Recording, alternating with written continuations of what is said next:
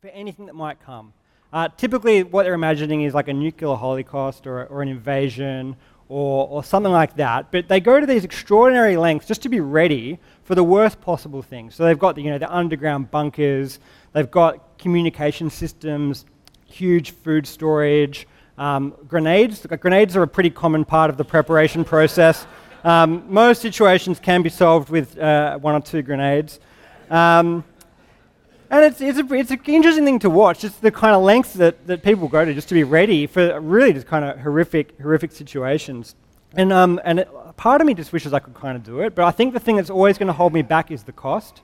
It's kind of this weird thing that they seem always a little bit on the, just on the verge of madness, but they somehow have got the funds together for these huge plots of land, digging underground bunkers and all that electronics. So they're doing something right um, over there as well.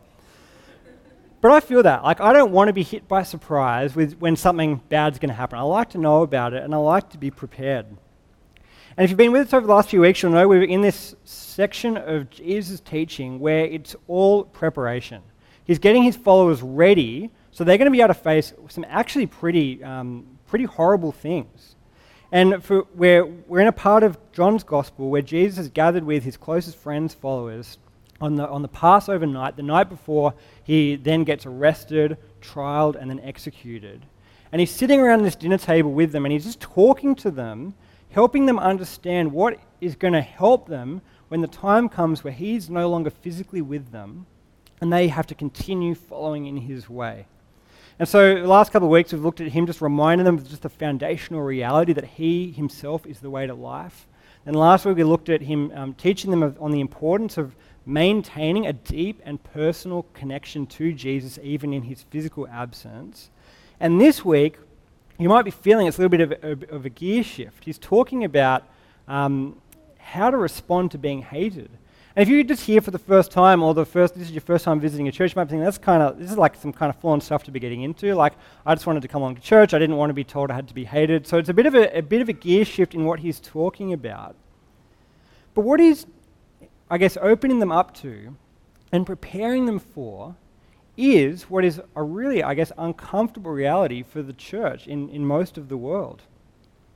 Maybe it's actually something you've been feeling um, yourself as you just go about life, even, even in Australia, that there is something uncomfortable about the trajectory we're on in terms of how the world views the church. I think it's pretty fair to say that year on year, the church in Australia isn't getting more popular. And there's a couple of reasons for this. One is um, because I think there's a bit of a genuine reckoning going on for the times when churches and church leaders or prominent Christians haven't done what they should do. Um, there's just been like so many stories over recent years of church leaders being kind of outed as abusers, or, or times when, when churches have had really, I guess, toxic cultures and have not cared for people in the way that they should. And that's actually kind of a, a good thing that's going on uh, in the background, is hopefully this leads to growth in, in how the church does things like accountability, how they, how they do transparency, and hopefully that's a bit of a process which is going to actually strengthen and make the church more healthy. But that's kind of one of the things that's going on. But on the other hand, a lot of the antagonism towards the church isn't because of the times when the church hasn't done what it should do, or when church leaders have failed but it's actually for the times when, when Christians and when the church have done what Jesus calls them to do. Namely, holding on to Jesus' message, the beliefs that are foundational to the Bible, that there is a God who deserves worship from all people. That there are certain attitudes or beliefs or behaviors that we engage in that are actually sinful that the, the pathway into a relationship with God is through repentance. And these ideas are, are increasingly at odds with the culture we find ourselves surrounded by. And it leads to opposition. It leads to the church being labeled as whether it's harmful or irrelevant or oppressive.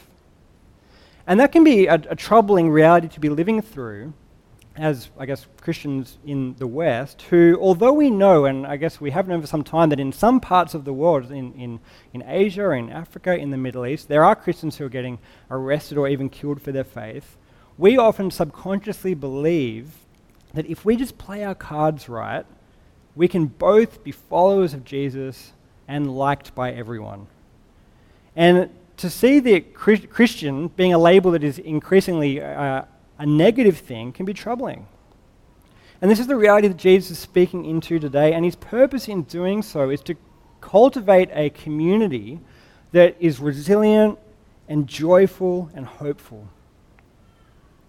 So let's, let's walk through these verses together that were read for us.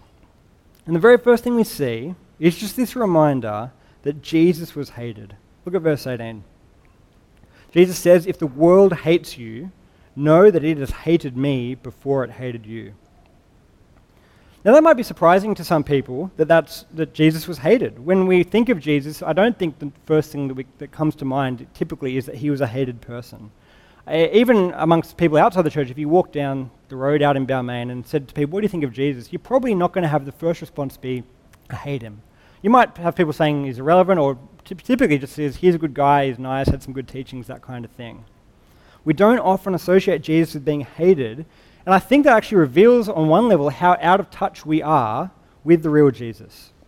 We picture Jesus as a bit of a character, something on some artwork, a bit like this kind of soft, nice figure, kind of like how Queen Elizabeth is remembered as just something out there, but, you know, kind of indifferent. We're not picturing the Jesus of history. That it is an established historical fact that, that Jesus was hated that he was someone who stood in front of a crowd of people who yelled, Crucify him, crucify him. That he was the subject of an organized, systematic attempt to incriminate and destroy him and his legacy. He was a person who was killed not humanely, but aggressively and dehumanizingly. And the question that we need to have an answer for in our minds is why? What is the explanation for this? Why was Jesus hated the way that he was in his time? That's a question that's worth pondering whether you're a Christian or whether you're not. Because the reality is that Jesus was hated, and we need to know why. Jesus, a man who killed no one, raped no one, started no riots, no revolutions, ostracized no one, who was, by all accounts, someone who was generous and humble and, and, and loving to all those he encountered. Why was Jesus hated? And the answer to this question gets to the heart of who Jesus is and what he's about. And what we see in verse 21 to 24 is that it's tied up with the way that he has convicted people of sin. Look at verse 21 with me.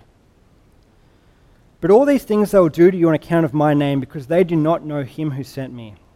If I had not come and spoken to them, they would not have been guilty of sin, but now they have no excuse for their sin.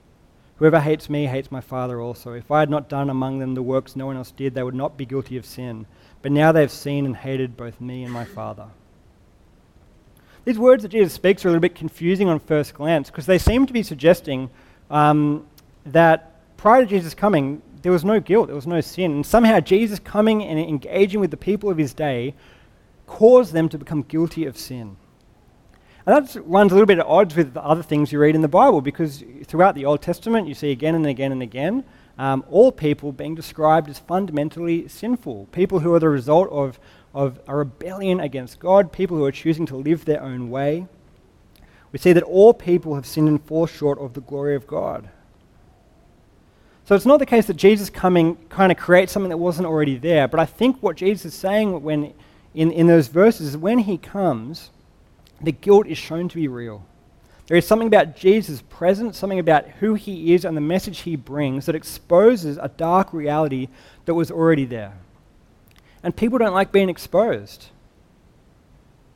I'm going to say that there, there are two ways you can become widely hated in, in our world.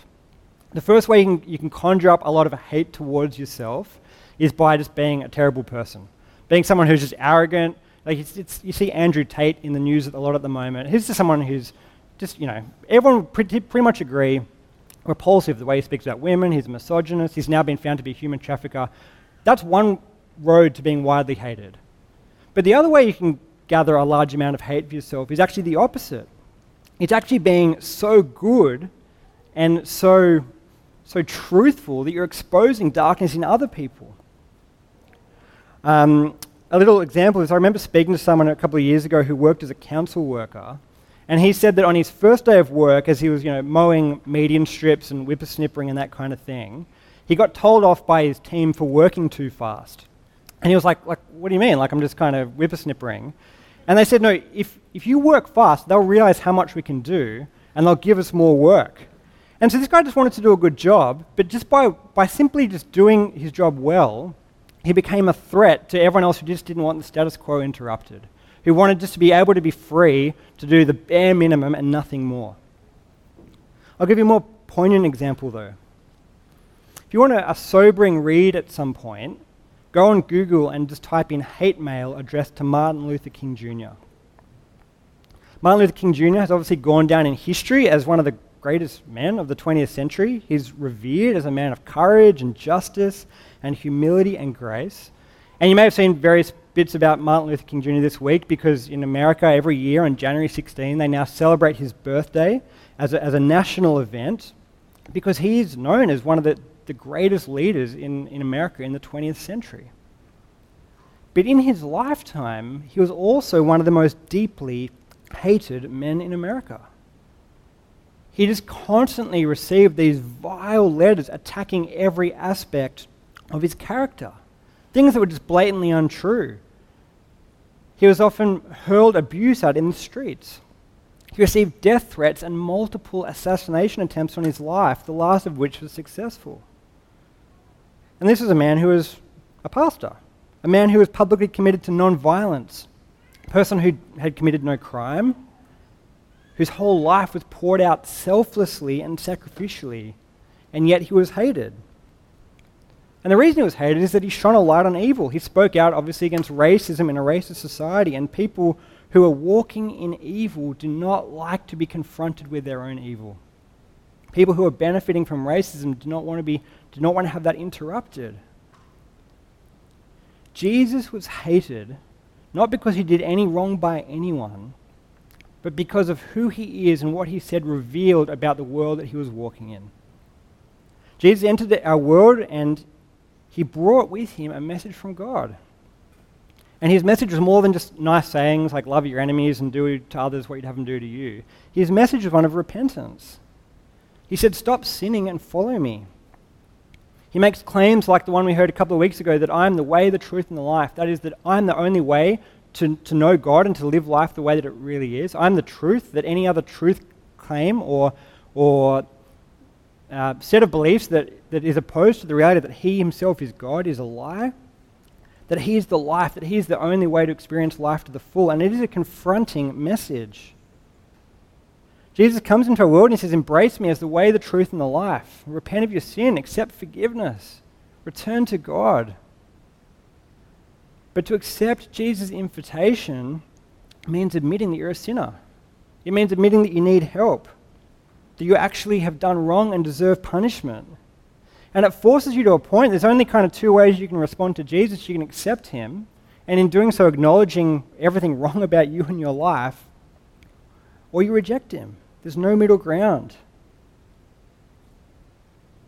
Jesus comes into our world, the perfect person, God made flesh, and his perfect life exposes our imperfection and our failing, and his message demands a response and a change. It is a disruptive encounter and many people do not want to have it. Earlier in, in the Gospel of John, there's this great couple of verses that sum up this idea, where it says, And this is the judgment the light has come into the world, and people loved the darkness rather than the light, because their works were evil. For everyone who does wicked things hates the light and does not come into the light, lest, lest his works should be exposed. People don't want to be exposed for what they are. Now, this response that Jesus gets of being hated doesn't, isn't just doesn't just explain, I guess, the response towards Jesus. It explains, I guess, the response people often have to Jesus' followers in the church. It reveals why Christians today can expect to be hated. Look at what Jesus says in verse 19 and verse 20. Says, If you were of the world, the world would love you as its own. But because you are not of the world, but I chose you out of the world, therefore the world hates you. Remember the word that I said to you a servant is not greater than his master. If they persecuted me, they will also persecute you. If they kept my word, they will also keep yours. Jesus says here that his followers can expect to be treated in a similar way to him because we are servants of Him on about the same task, the same purpose. We can expect the same result. And what he's saying is that there's a fundamental divide between Jesus' followers and the rest of the world. We don't often feel this divide because, you know, we're living in the world the same as everyone else. We listen to the same music, eat the same food, have the same jobs, enjoy the same things. But Jesus is clear that his followers are separate. In a sense, it's the experience of being a foreigner. Have you ever had the experience of, of, of being in, in, a foreign country for an extended time? I think the most I've ever been in, in, a, in a country that's not my own has been a few weeks. But even that's enough to get the sense that you can be living a life in a place, in many ways similar to those around you, but to have something different going on, particularly around your values potentially, or how you, can, how you think of your home. Maybe that's even your experience here. Maybe Australia is the foreign country that you're in, and, and for most of the time it just feels like it's, it's home and it's right, it's your place, but every now and then something reminds you that this is not your home. This is the relationship to the world that every Christian should feel to some extent. We can go through life in many ways, we feel like we fit in, we feel like we belong, but we have a different identity. Because being a disciple of Jesus means being given a new identity and a new home. It means renouncing everything else that the world lives for. It means accepting Jesus' assessment of the world that it is fundamentally broken and in need of the gospel. It means we can't pretend that just the world is fine as it is. It means we can't pretend that, that sin is just a preference or it's harmless. It means we can't conform to the world's values. We can't sign off on many of the ideas that are just commonplace around things like abortion or on marriage or euthanasia or on gender. It means we can't conform to the narrative that wealth and comfort are the highest ideals that we should be pursuing or that all religions or all approaches to life are equally good. But rather, like Jesus, we're to hold out the message of the gospel. We're to go into this broken, hurting world full of pain, full of need, full of loneliness. And like Jesus did, to show compassion, to show love, and to hold out the message of repentance, the message of grace, the forgiveness that is on offer. But doing this, doing what we're called to do as servants of Jesus, exposes to a cost. So, how are you feeling hearing all of that? How do you feel about what Jesus is saying to his followers? Maybe you actually feel a little bit funny about it because you're not particularly feeling that hated, and it feels like it's kind of an extreme thing to be saying. That, that our experience isn't what it is in some parts of the world where we, we might live in fear that our church will be burnt down, or that people will storm in here and attack us, or that even the government will come in and, and arrest us from gathering in this way. That's not our experience. And so something might jar a bit about what Jesus is saying with our lived experience. But maybe it's jarring to you as well because you just really don't want that to happen. That you kind of feel like, I, I, couldn't do that. I couldn't endure like widespread hatred for, for Jesus. Like I'm okay with it as long as life's pretty good along, alongside, but I just don't know if I'm really signed up for that. Jesus' words are important to us, even if the kind of persecution that we, we see in some parts of the world seem really far off or distant, that we need to be prepared. We need to be ready. Look at what he says in, in chapter 16 the next few verses. He said, I have said all these things to you to keep you from falling away. They will put you out of the synagogues. Indeed, the hour is coming when whoever kills you will think he is offering service to God. And they will do these things because they have not known the Father nor me. But I have said these things to you, that when the hour comes, you may remember that I told them to you. In this time of relative peace, where Jesus is gathered with his followers enjoying a meal, he's warning them that hard times are ahead. And he wants them to be clear up front that that's happening and that's going to be part of their story so that when it does in fact happen, they're not going to be caught off guard.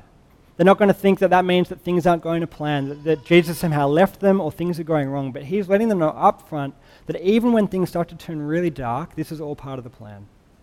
That he has seen it coming. And so when that moment arrives, they can stand firm and they can stand confident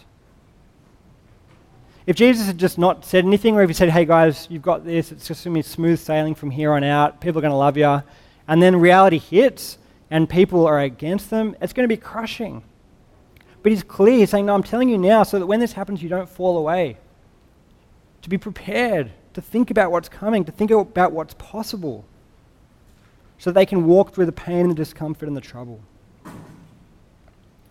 But Jesus says another reason he tells them this. If we skip ahead to the end of chapter 16 to verse 33, as, as Jesus concludes this section, he, says he then says this But I've told you these things so that you may have peace. In this world you will have trouble, but take heart, I have overcome the world. This is how Jesus finishes the section where he's just warning them that like they, they're going to get killed. And he's not using hyperbole in the instance of the specific people he's sitting around a table with. Um, they, many of them are literally facing death for following Jesus. He himself is going to die the next day. So it's not exaggerated language. But he's telling them this with the hope that it in some way results in a peace. And I was like just pondering on that this week because it just seems so such a non-peaceful thing to hear, to hear that you're going to have trouble. That's what Jesus says, in this world you will have trouble. It's guaranteed. Being a follower of Jesus doesn't spare you from hard times. But he says, Take heart, I've overcome the world. He knows that the very next day he himself is going to go to the cross. He's going to be hung up to die. He's going to be put in a tomb. But then three days later, he's going to rise. He's going to conquer death. He's going to ascend to his Father. And the church is going to go out. And despite every ep- effort of the world to stop this thing growing, despite imprisonments, executions, he knows that in the end, his message will win. That the church will grow, and it has. Despite countless attempts to, to, to quench the growth of the church and the message of the gospel, 2,000 years later, it is across the world. Jesus reminding them take heart. You're on the right path. I have overcome the world. So, what do we do with this? I think, firstly, I just want to speak to you if you're someone here who wouldn't describe yourself as a follower of Jesus. What do you do with the reality that Jesus was hated and he's calling, trying to pull together a group of people who are okay with being hated and ostracized for him? I wonder if it's worth just considering, and maybe it, it, it'll just give you a reason like, is there, is there more to Jesus than you've seen before? If you didn't previously think of Jesus as someone who had a message that is so radical that it would cause him to be attacked and even killed, maybe, maybe an invitation to you would be to start actually reading some of what Jesus said, some of what Jesus did, to see what life provoked this response. But a second thing you might want to think on is what does it mean that there are so many people across the world that think Jesus is so good that they would be willing to face attack, imprisonment, and even death just to hold on to him?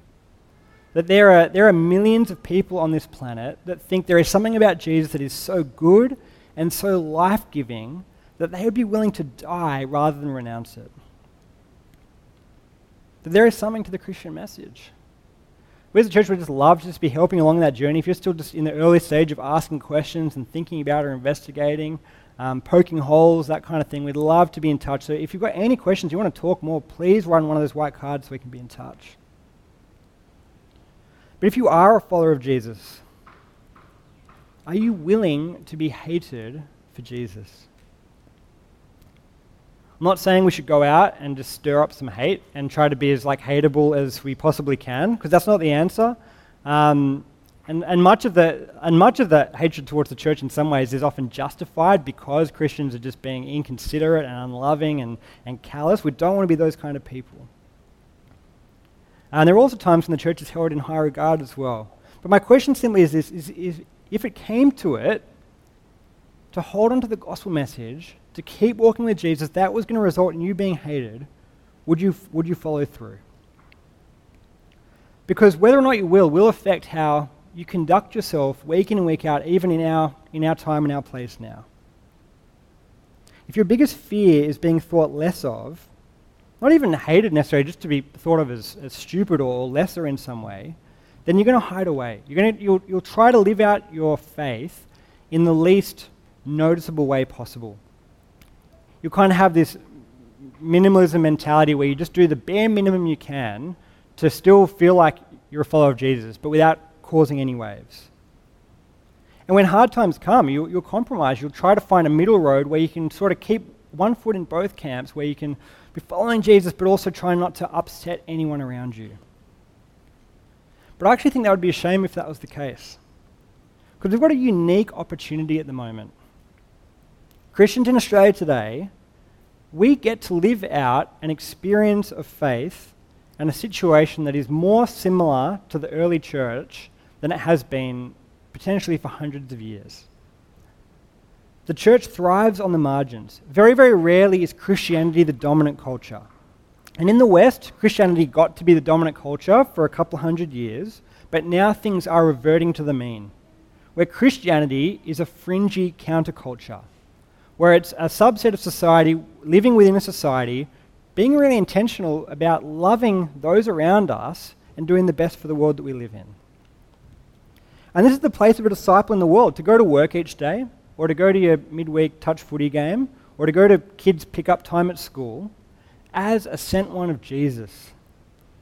As one who is living a life in this world, but, but we are here for a different reason to everyone else. We are here because Jesus sent us here. To be present, to love with the same intentionality as Jesus. To be one in the world who is not of the world. With the clear purpose of introducing people to the one who loves them and can save them. And in that reality, the biggest tragedy would not to be hated. The biggest tragedy would be not to rise to the occasion of offering this world what it desperately needs a pointing to the way, an articulation of the truth, a representation of the greatest life there is, which is life in Jesus. And this is what we want to be doing as a church. We want to be a church that courageously represents Jesus and the life saving gospel in an increasingly hostile world. To prayerfully and faithfully stand our ground, not to hide away, but tenderly to go out, gracefully to connect with people, to love and to point them to Jesus, even when it's hard. And it will be hard.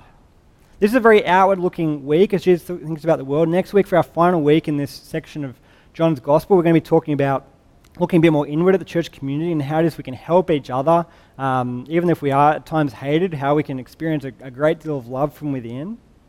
But for this week, maybe just to think do you have an opportunity in the, in the seven days ahead of you to maybe mention your faith where at a point you normally wouldn't out of fear? Whether it's just mentioning that you came to church on a Sunday, or whether it's opening up about a, a part of your life you're trying to bring into line with the way of Jesus, or whether it's just to tell someone who's going through something hard that you're praying for them, if you are in fact praying for them, to let them know that. But to live your faith out on the outside, even when that's a scary thing to do.